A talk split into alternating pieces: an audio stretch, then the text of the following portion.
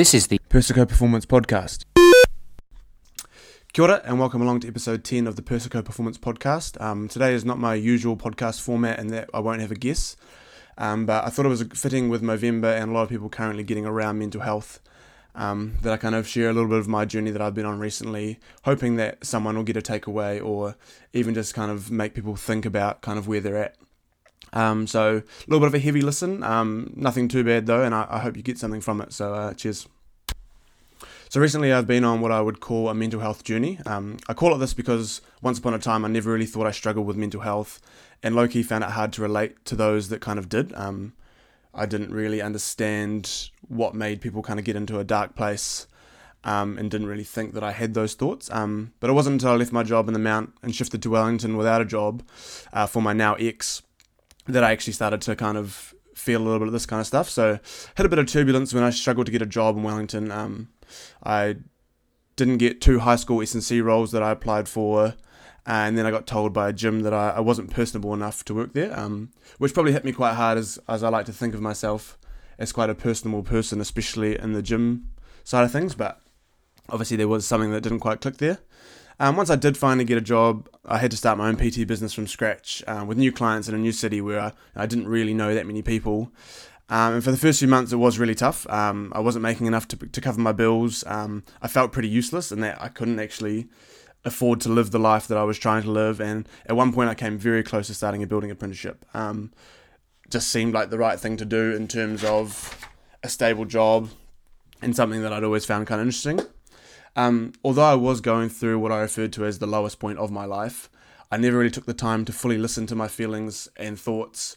And even th- though business started to pick up, my mental health continued to spiral. So on the surface, I was the same old person on the gym floor, which was and still is my happy place. Inside, I was anxious, nervous, and second guessing every action word I thought or would, would do. And although it's easy for me to sit here now and reflect on that, at the time I never really understood how that was affecting me, but more on that soon. Um, so obviously, um, my business is starting to pick up. Um, I'm f- almost at a place where I'm like, okay, cool, like I can see the light at the end of the tunnel with with money and kind of how things were going, and then lockdown hit. Um, this is where my journey really began in terms of finding myself and, and kind of the journey really actually began. So during the first week of lockdown, um, my girlfriend of seven years uh, broke up with me. Um, this led to a whirlwind of emotions, thoughts, um, and eventually a lot of self improvement and kind of getting myself to this place where I'm at now, where I can actually sit here and, and kind of talk about the journey that I was on. Um, the best way I can kind of think of to explain the first part of my journey is a week by week breakdown of lockdown. So um, I spent lockdown at home in Nelson with my parents, um, and with not much work to do, I really had all day, every day to sit and stew with my feelings. And at the time, terrible uh, was probably I, I thought it was the worst thing to be doing, but on reflection, it really made me sit there and actually evaluate where I was at and what I was doing and where I wanted to be. Um, so here's kind of the overview of, of the four weeks that kind of ensued from there. So week one, um, my my thoughts were. Uh, my life is over. You know, I'm nothing without her. She was my world. Um, what am I meant to do now? I've just moved to Wellington for this for the school. Like I saw our lives together here for for a few years. Now I've got nothing keeping me here. What do I do? Um, week two was what could I have done differently? So I started over analyzing every situation, every kind of argument we got into. Uh, I was playing the blame game or blaming myself for everything that kind of happened. Um, and still not really coming to terms with my feelings and everything that was kind of going on. I was still a bit naive around that all. Week three was maybe this was necessary. I start to kind of realize how low I actually was before lockdown. Um, how I wasn't living my best life or to my living my full potential, and that maybe I had lost who I was along the way, but never really realized.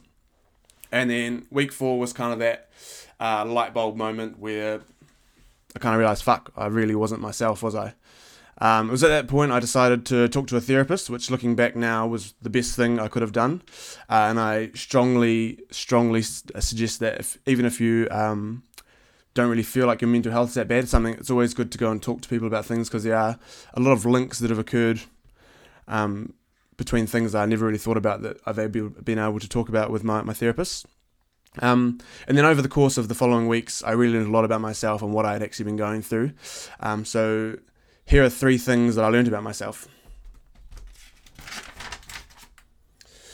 Uh, so the first one was um, I had social anxiety. So um, don't get me wrong, I was still functioning socially, and I could I could go out and have drinks and talk to people. And I, I, on the gym floor, I was still conversing with clients and making small talk and meeting people. Uh, but I had this real anxiety around meeting new people and reaching out to old friends. Um, so with meeting new people, it was always, what if they don't like me? Um, I would always overanalyze things that I'd said in that moment, and go home and I'd stew about things and just kind of really spiral in terms of like this negative thought process inside my head. And then with reaching out to old friends, it was, what if they don't value my friendship as much as I do? And like what I mean by that is, um, in my head, I would envision that them looking down at the, a message from me and thinking, why the fuck is Ricky messaging me to hang out? Like, why does he think we're good friends? So I never did send that message, and that was a real barrier. I kind of had these walls up around me of that. I don't know whether it was like the fear of rejection or what, but I just got to the point where I, I didn't send those messages just for the fear of them that that scenario playing out that was in my head. Um, and the more I think about it, the more I real how how long that kind of social anxiety had actually been there. So, um, got to the point where I realized kind of the trigger for that. Um, and that was at my one of my best friend's funerals. So those who know me know um, my good friend Davo passed away in 2019, and sitting at his um, the kind of receptiony kind of thing after his funeral, uh, people getting up doing speeches, and I sat in my chair and thought, if I get up and speak here, are people going to think what's Ricky talking about? Like they weren't even that good of friends, um, and that was a pretty hard thing to to kind of come to the realization about, but um, yeah, that was kind of where I realized that that kind of started and kind of just progressed from there. Uh, so the second thing I learned um, was I put all of my energy into my relationship because at the time it was all I had. Um, so I started my business. I wasn't really earning enough to pay the bills, so my my ex was helping me out with that.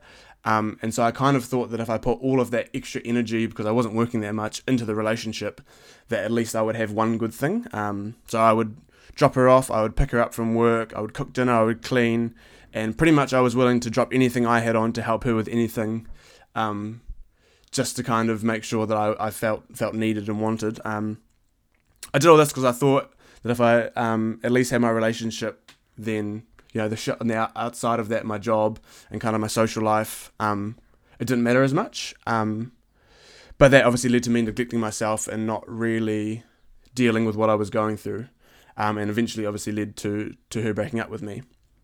So on reflection, I kind of see that I did need to put myself forward, and I suppose it, it did take the breakup to kind of realize where I was at. So it's kind of a double edged sword of I wish I'd done things differently, but at the same time, maybe it was that that kind of thing I needed to to reflect on where I was at. And the third one, and this is probably one of the, the biggest ones in terms of moving forward, how I, I can keep getting out of this hole was the voice inside my head wasn't on my team.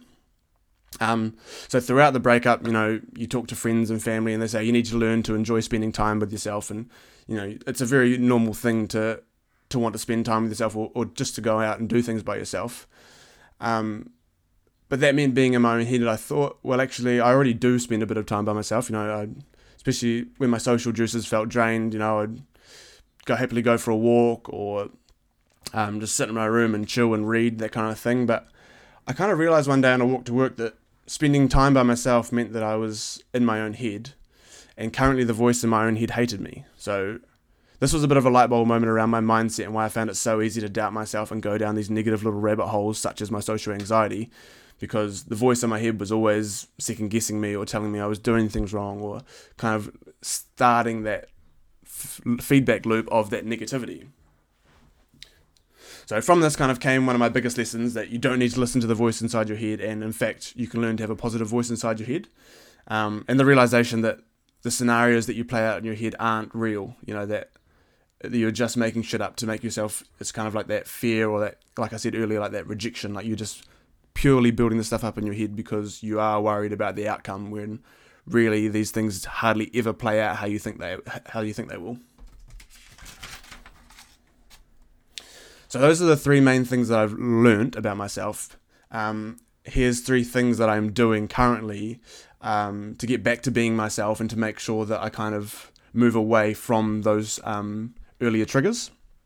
Um, so as I said before, I've stopped listening to the voice in my head. So uh, recently, I went down to Christchurch to catch up with a couple of, of uni friends and decided to reach out to a couple of friends who four months ago I would never have done so because of that voice inside my head telling me that that same thing of they're going to look at that message from you and say, What the fuck's Ricky doing? Like, why would he do that? Instead, I said, Fuck it, and sent the message and had some great yarns with a couple of people that I hadn't seen in a while. Um, I'm currently listening to an audio book called Chatter The Voice Inside Our Head and How to Harness It, which has been a great resource to learn more about the inner voice and how to get it on my side. Um, a great read for, for anyone who's kind of interested in, in that inner voice. Um, he uses great examples around how the inner voice kind of can spiral and be used as that negative thing, but then as the book goes through, it's kind of ways that it can help you and actually you can harness that for the better. Um, not quite there in the book yet. I'm still kind of reading through it um, or listening to it, but really looking forward to, to getting right stuck into that.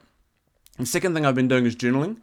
Um, so it started with gratitude every morning after the breakup. I started started my day with three positive things, or three things that I'm grateful for, which mean I started my day on a good note and helped me keep my emotions at bay. So um, these are things like I'm grateful for family, I'm grateful for friends, I'm grateful for exercise, uh, I'm grateful for starting journaling, I'm, I'm grateful for the healing process, all these kind of things um, and then gratitude turned into journaling my feelings and emotions thanks to my therapist. So this was a great way to capture how I was feeling and reflect on them at a later point and help create associations between what I was doing, thinking, and how I was feeling. So, for example, on a one day, okay, I'm thinking about this, um, or sorry, I'm feeling this, and then you write down what you're thinking about at the same time, and you can kind of realize, okay, I was thinking about Wellington, and that made me sad because that's where my old life was. And when I go back to Wellington after lockdown, it's not going to be the same. Um, fast forward to now, and I'm currently doing a modified version of the five minute journal every morning. Um, and so, what that is, is I write down the following I write three daily intentions, which are normally pretty much similar every day. So, these are um, be authentic, be confident, and be present, which just kind of reminds me to be myself, to take the day. Um, as it comes, and just really, just really rock yourself and be be who I am. Um, three things that would make today great. These change depending on what I have on. So that's normally around clients or um, catching up with someone or, or trying to have a deeper connection with someone, whether that's with a yarn or go for a coffee or something. And then a daily affirmation. So every day I write the words, I am enough. Um, and that's just a reminder that I suppose I am enough and that who I am is enough. I, I think I doubted myself quite a lot for a while. So it's just that reinforcement every day when I wake up that you are who you are, you are enough, and you need to be confident and kind of resilient in that. And then the last thing that I've been doing is connecting with people more often and getting out and doing more of the things that I enjoy. And this one stems from the social anxiety. Once I realized that I was confident enough to message people to hang out, I started trying to do it as much as possible. Um, one thing that this has led me is some led me to is some really good yarns um, with with people that I probably wouldn't have caught up with before. Um, sorry, lost my word. So before this, I never really opened up that much to to people. Um, I really keep my cards close to my chest. But now that I have this new kind of sense of vulnerability and kind of understanding of how I feel, I feel like people pick up on that and you actually are able to, to break down barriers with other people and talk about things um, that people want to get off the chest. And I feel like there's a sense of relief after the conversation because they know that they've just talked to someone. I like to think I'm a good listener. Um, so I hope that they really enjoy that kind of things. And then the other thing I've been doing is making a conscious effort to do something I enjoy at least once a week. So whether it's going for a dip at Oriental Bay, playing golf, or going for a coffee with a mate, um, it's good to have things to look forward to each week, and that's really helped me kind of set up my week and know that I've got these little things to look forward to that kind of bring you joy and bring you a little bit of happiness and mean that you're getting out into nature or catching up with people and talking. Um, and the last thing I've been doing um, is letting myself be sad and feel a bit down. I found when I do feel a little bit off, it's much easier to address it and say, cool, you feel off at the moment. Don't put any pressure on yourself to feel happy. Instead, know that you're on track and this feeling will pass. I'd rather do that than to try and force myself out of it, which I found early on really didn't work. It just kind of made me spiral even more because I just, my, my feelings were overwhelming. And so, an example of this was uh, last week or two weeks ago. Sorry, so I, I spent the weekend in Christchurch um, with a couple of really good uni friends, um, and then came back to Wellington. And in my head, I was like, "Well, I'm, I'm going out to Wellington. I don't really have anything. I don't have friends like those in Wellington."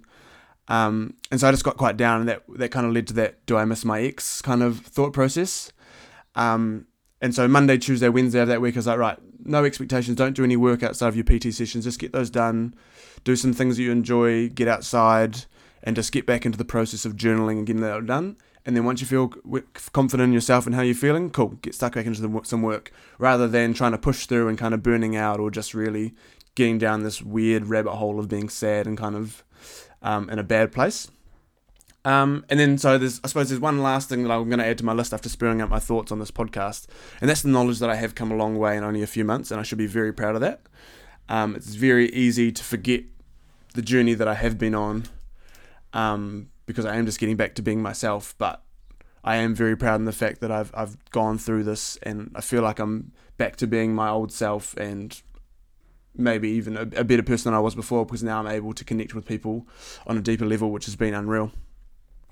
Anyway, if anyone is still listening, I hope you got something out of that. Um, I have been putting this up for weeks, and that's obviously part of that social anxiety, and, and you're not really sure who's who's going to listen or what they're going to think of things. But if I can help just one person figure out how they're feeling, or make someone realize that what they are going through is very normal, um, that'll make it worth it. Um, I am an every every everyday bloke. Um, I did uh, I suppose, not connect with my feelings for a good 25 years. Um, so this is all very new to me, and I'm I'm kind of learning it as we go, and it's definitely been an, an unreal um, process to kind of piece it all together. But I'm always here if you need someone to yarn to, or if you have any questions about anything I've talked about, please just hit me up. And I'm an open book now. Like I'd love to chat, whether I know you or I don't know you. Like I'm always here to to talk to people, and I love talking about the journey that I've been on because I think it's um, pretty amazing what kind of therapy and, and journaling and all that kind of stuff can actually do for you and your mind. And um, I'm really looking forward to the future and, and what that brings. What that what that looks for me, uh, I'm not too sure, but um, yeah, thanks for listening. If you're still here, and please, please, please go and talk to someone if, if you are struggling. Uh, I'm always here. Your friends are always here, and know that people love you. Cheers, guys.